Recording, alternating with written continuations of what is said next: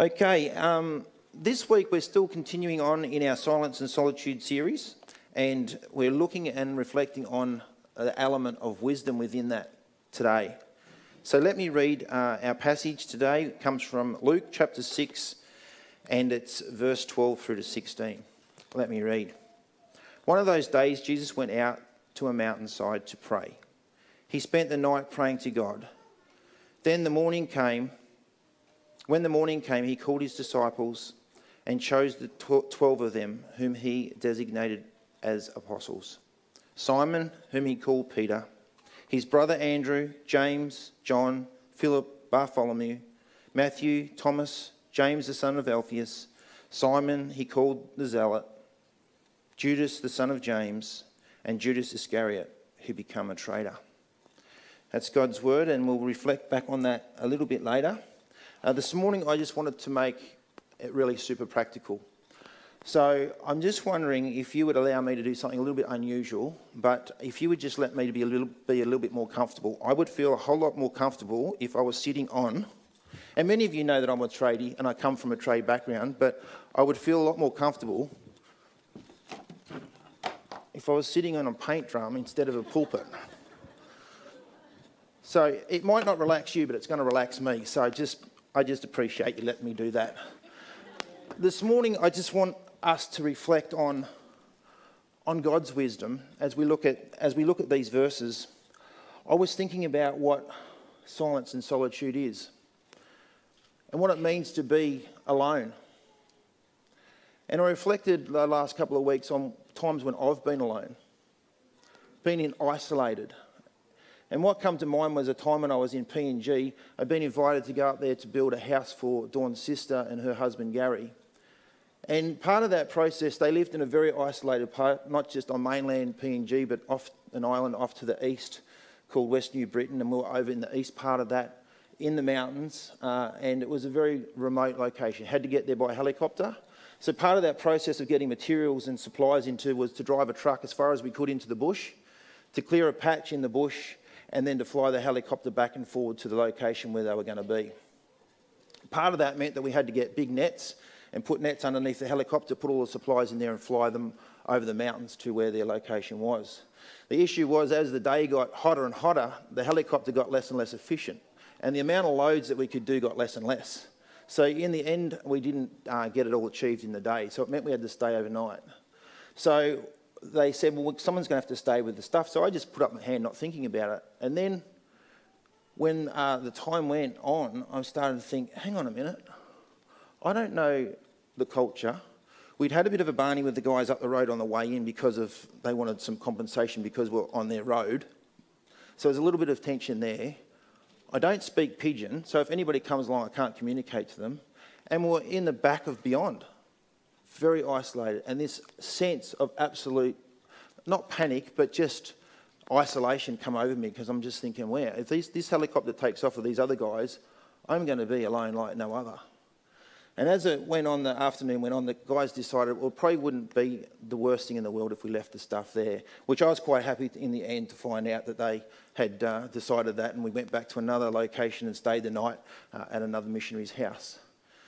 Point in case is, what I'm bringing out there is I felt incredibly alone and isolated at that time. And I'm just wondering yourself if you can think of a time when you've been alone. Had that sense of being isolated. Now, I'm not sure about you or what you think of when we talk about silence and solitude, whether that's what kind of thing comes to your mind when we talk about solitude, where you're thinking about being on your own, alone. Well, yes and no. Yes, in the sense that we do withdraw to a quiet place, but we're not alone. And I just want us to reflect on some words from Richard Foster. Some great thinking about that, and this is what he reflects. Loneliness is an inner emptiness. Solitude is inner fulfillment. Loneliness is inner emptiness, and solitude is inner fulfillment. When we think about silence and solitude, it's not about just getting away and being alone. It's not just about in that space of being on our own. I love to go fishing, and most of the places I go fishing involve mountains and rivers, and it's a great place for me to spend time in silence and solitude. But if the intentionality wasn't there, all it would be is me on the river. And I want to encourage us this morning that when we have times when we try and get space in our lives to have time alone, that when we think about silence and solitude, that it's not just time alone, but it's time with God. It's intentional. Or otherwise, we're nothing more than that. And it's great to be able to get to a place that's by a river or it's on a mountain, and that's beautiful. And that's majestic. And there's nothing wrong with that. But if we're not inviting God and God the Father and Jesus into that space, then it's just us being somewhere in nature. So it's about the intentionality. It's about thinking about what we're actually doing. And as we push hard into, as a church here, what it means to be followers of Jesus, and we hold very closely the life and the way of Jesus, it's important that we go back to Scripture and see what Jesus did. So this morning in our first reading there, what did Jesus do? He was about to make a decision that was going to change the landscape of not only his local area, but the landscape of the world. He was going to start a movement that was going to become world-changing. So the decision he was about to make was going to be massive, wasn't it? The decision he was about to make was one that he didn't feel he could just make on his own. So where did he go? He went to God the Father. We see in that example that actually before he went and chose those 12, he went and spent time in silence and solitude with his Father. In that relational connection time, he listened to what God had to say to him. And I want us to be encouraged by that and also to learn from that, to be reflective of what it means for us as we look at the example of Jesus. Where does our true wisdom come from? It comes from God, right? So if we're going to follow what God says to us through his example of his Son, then we need to take heed to what Jesus did. As we follow on a few verses, I just want to reflect on some of the rhythms, the practices, or what Jesus did in his life. So let's do a quick overview of Jesus' life in a few verses. Let me just run through these quickly. Mark 1:12, Jesus went out into the desert. Mark 1:16, Jesus walked. Mark 1:35, Jesus went to a solitary place. Mark 1:45, Jesus often withdrew to a lonely place. Mark 2:13, out beside the lake. Mark 2:23, walked along. Mark 3:7, withdrew with his disciples to the lake. Mark 9:2, Jesus took Peter, James and John with him and led them up to a high mountain where they were alone. And the verse that we read before, Luke 6:12, Jesus went out to the mountainside. Matthew 13:1, Jesus went out of the house and sat by the lake. Luke 9:18, once when Jesus was praying in private. John 7:10, he went also to, not to a public, but went in secret. Matthew 15:29, Jesus left there and went along the Sea of Galilee and went up on the mountainside and sat down. Mark 14:26, they went out to the Mount of Olives. Matthew 14:32, they went to a place called Gethsemane, and Jesus said to the disciples, "Sit here while I go and pray." Now, there's an overview of Jesus' life, the different encounters, the things that, and there's a whole backstory of what was going on in each of those encounters that Jesus really wanted to focus on and for us to be able to pay heed to this morning. That through those injunctions and those encounters in his life with people and what was going on, the busyness, the craziness of life, he stopped and went and spent time, intentionally time, with the Father. It's in relationship that we we grow in these elements. It's in our relationship with God the Father that we're going to grow. It's like our relationships, isn't it? If we're going to have relationships with each other, how do we get to know you? How do you get to know me? How do you get to know I was a tradie? How do you get to know that I spent 30-odd years as a builder? It's by spending time with me. How do I get to know you? It's by spending time with you. It's by intentionally getting along and spending time with each other that we relationally get to know each other. And our encouragement this morning is it's the same with God. The way that we get to know our Heavenly Father is by spending time with Him. And I know myself, and I'm sure it's the same for you, that the busyness of life just comes in, and all these other things crowd into our space, crowd into our day, into our week, into our month. And the things that become the loudest voice are everything but what God is saying to us. I don't sit here this morning as someone who's got all this together. I sit here this morning with you, struggling to find time to spend with Jesus like you do. But my encouragement to us is that we keep seeking out and keep working on doing that. Keep practicing the rhythm of silence and solitude. Last week, Trina stopped and took us through a time of that. And we're going to do it again today because it's a practice. It's a rhythm. And I'm wondering if you would join with me again today as we just take a couple of minutes now to stop,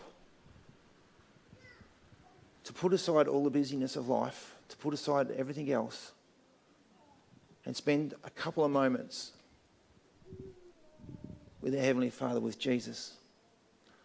Just bow your head, and I invite you to do that with me now. Father, as we just come now, quieten our hearts, centre our scattered thinking. Just bring our hearts and our thoughts and our soul to you now as we just stop and hear from you.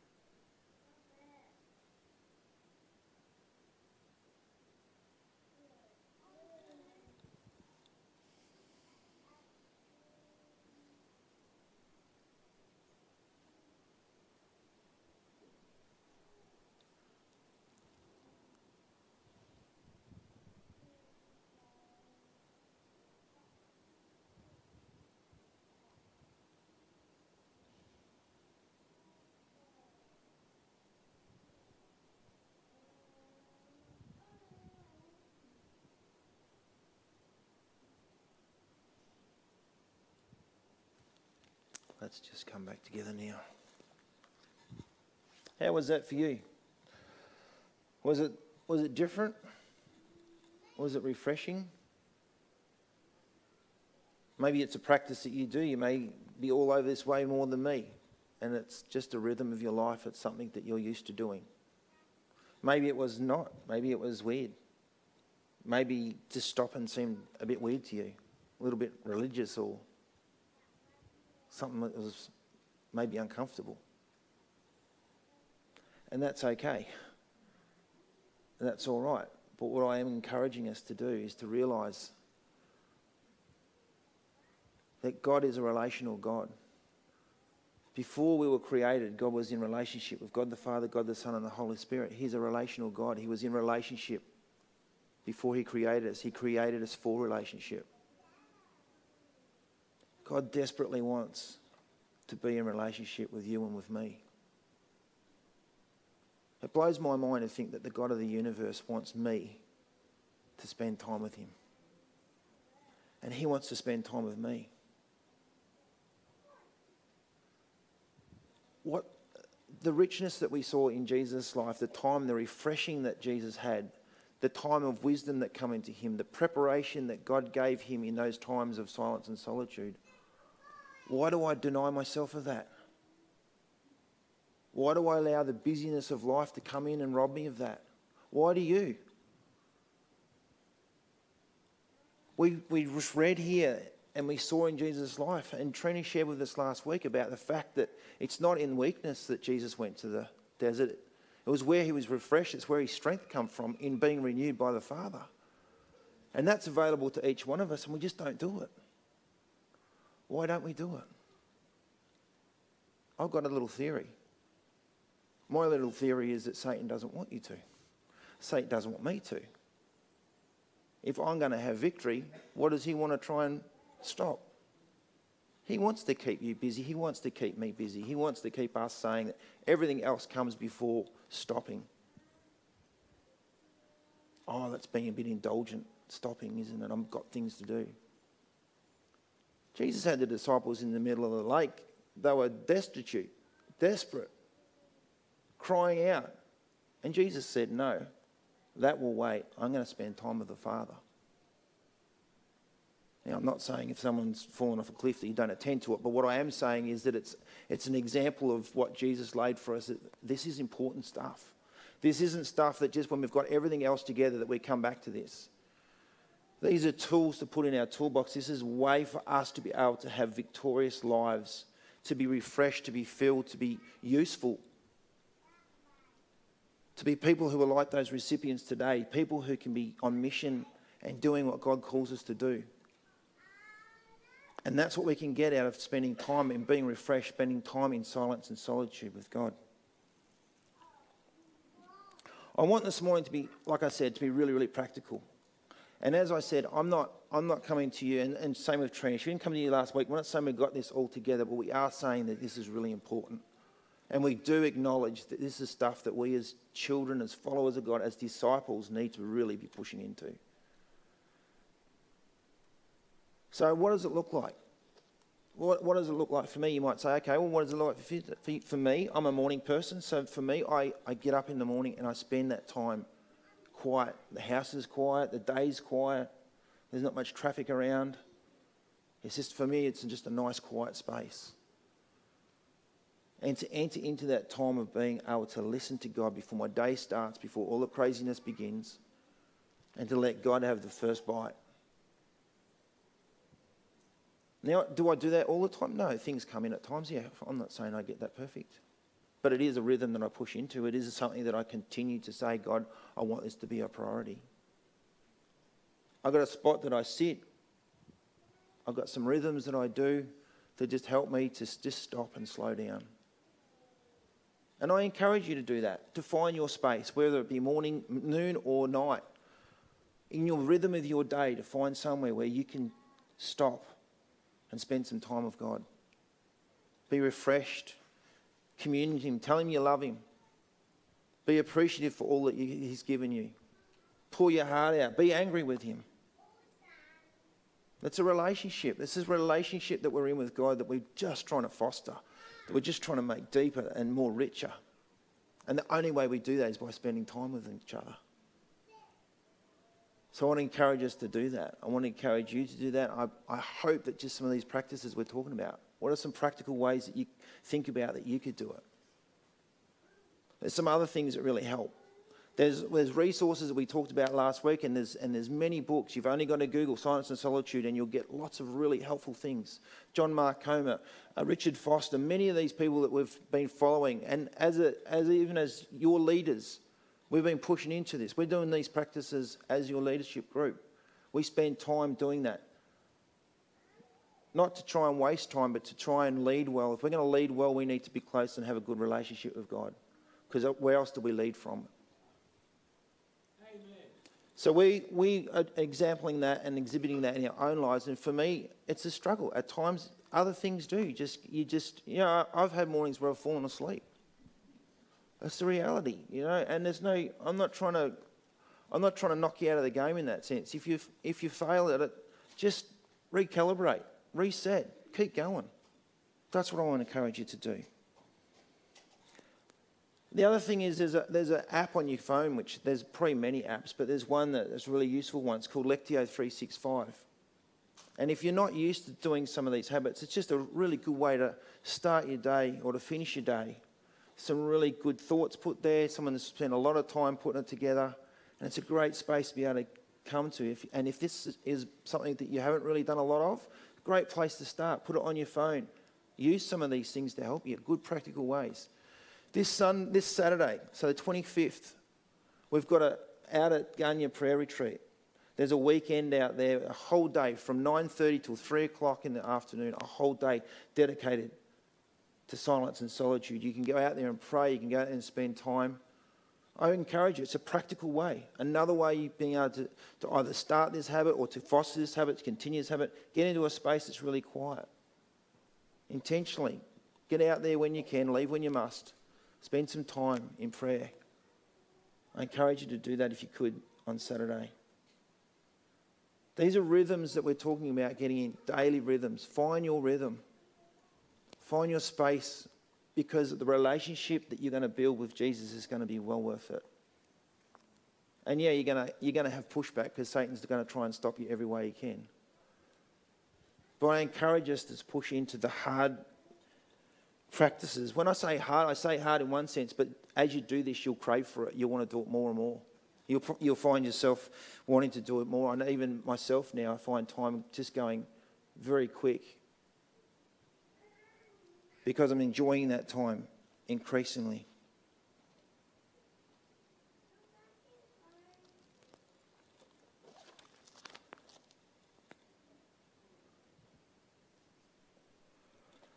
So as you attempt to do that this coming week, these coming months, I encourage you to do it how it works for you. It doesn't have to be how it looks for me, but I really encourage you to find a space. Whether it's before an appointment, whether it's before picking up the kids, you've got half an hour. Whether it's doing a job that you can put aside maybe for half an hour if it's one of those jobs, or maybe it's a job that you can actually do and still be just intentionally stopping and being with God. What I encourage you is to find that space in your day. It's there. You've just got to look for it and make it work. This is a verse out of Psalms 46, and it says this, 46:10, "Be still and know that I am God." And I want to finish with this. This is from Matthew 11:28, and it comes from The Message. Let me read it to you. "Are you tired, worn out, burned out on religion? Come to me. Get away with me and you'll recover your life. I'll show you how to take real rest. Walk with me. Work with me. Watch how I do it. Learn the unforced rhythms of grace. I won't lay anything heavy or ill-fitting on you. Keep company with me and you'll learn to live freely and lightly." Whoa. That's the words of Jesus to us. That's the kind of relationship that he wants and craves to have with us. Will you pray with me? Lord, we just thank you now as we have had this opportunity just to reflect about what it was that you did in your life as when you were here on earth. Lord, you just desired to be an example to us, to show us how to do it. And as you just said there, watch me, follow me. And we've read this morning what you did. You spent time in silence and solitude, Lord. This isn't a practice we've made up. This is not something that we're trying to invent, but this is what you did. And Jesus, we want to follow that. We want to be encouraged by spending time with you and what it does in our lives and how it makes us be so much more useful on mission with you. Father, I just thank you so much for each and every life in this room this morning. It's online. We just want to say, God, we want to do this better. Help us to do it better. We realise that we allow things to come into our lives and just take over. But Lord, I just pray that you'll just tap me on the shoulder again and remind me that you're there wanting to be in relationship with me. Wanting to be in a relationship with you, to build us, to refresh us, to send us out on mission. You're a good, good God, and we love you. And we want to say thank you. In your name, amen. Thank you.